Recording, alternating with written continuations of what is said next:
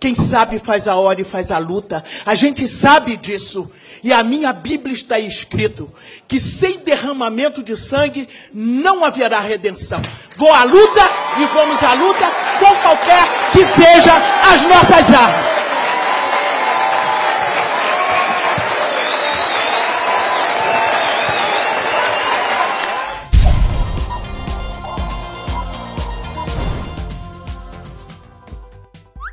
Seminário reforça a democracia contra a ditadura judicial.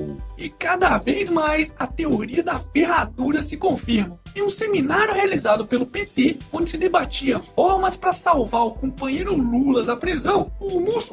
Quer dizer, a deputada federal Benedita da Silva, que já teve até seus bens bloqueados pela justiça, acusada de cometer fraudes que causaram um rombo de mais de 36 milhões de reais aos cofres do Rio de Janeiro achou um jeitinho bem democrático para defender suas ideias, ou seja, com derramamento de sangue e com utilização de armas. Aliás, isso foi tão bizarro que espantou até o maluco do Roberto Requião. Vamos conferir de novo?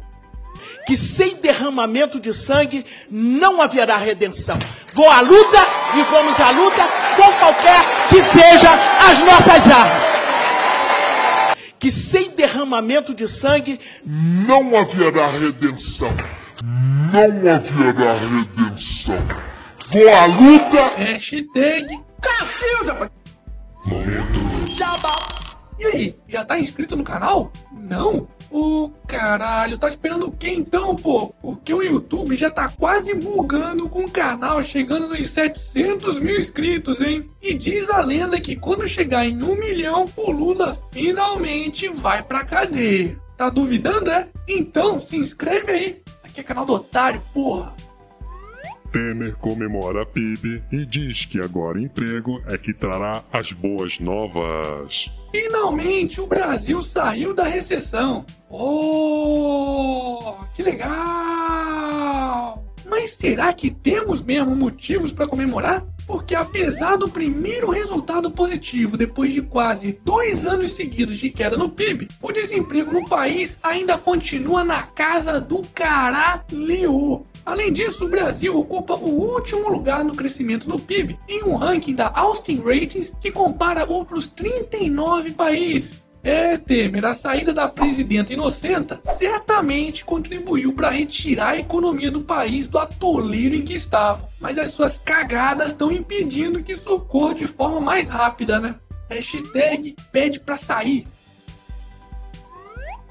Brasil supera apenas Venezuela e Mongólia em ranking de competitividade. Segundo o ranking anual de competitividade, elaborado pelo Instituto de Pós-Educação Suíço IMD em parceria com a Fundação Dom Cabral, que analisa quesitos como performance econômica, eficiência de governo, eficiência empresarial e infraestrutura, o Brasil ficou na posição de número 61 dentre os 63 países avaliados.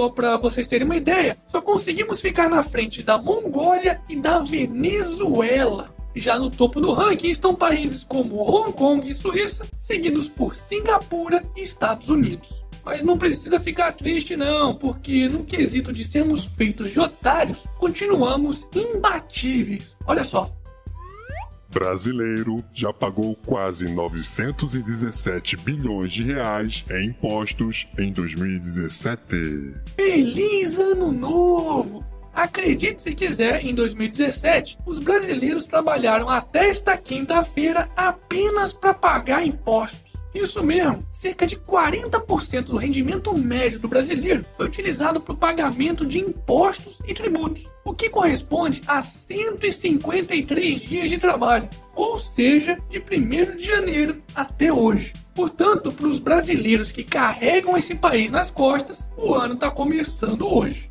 Hashtag somos todos otários. E para finalizarmos essa edição, Acabou! Sense8 é cancelada pela Netflix. Hum. Ai, gente, agora só me resta os X-Vídeos, né? É, mesmo é. Fica tocar. Pudas. E esse foi mais um Otário News com as principais notícias do dia. E aí, curtiu? Então já sabe, né? Se inscreve aí nessa bagaça e regaceira nesse like. Ah, e não se esqueça de conferir os otarinhos e otarinhas na loja do canal do Otário. Eu vou deixar o link aqui na descrição do vídeo. E amanhã, quem sabe, tem mais.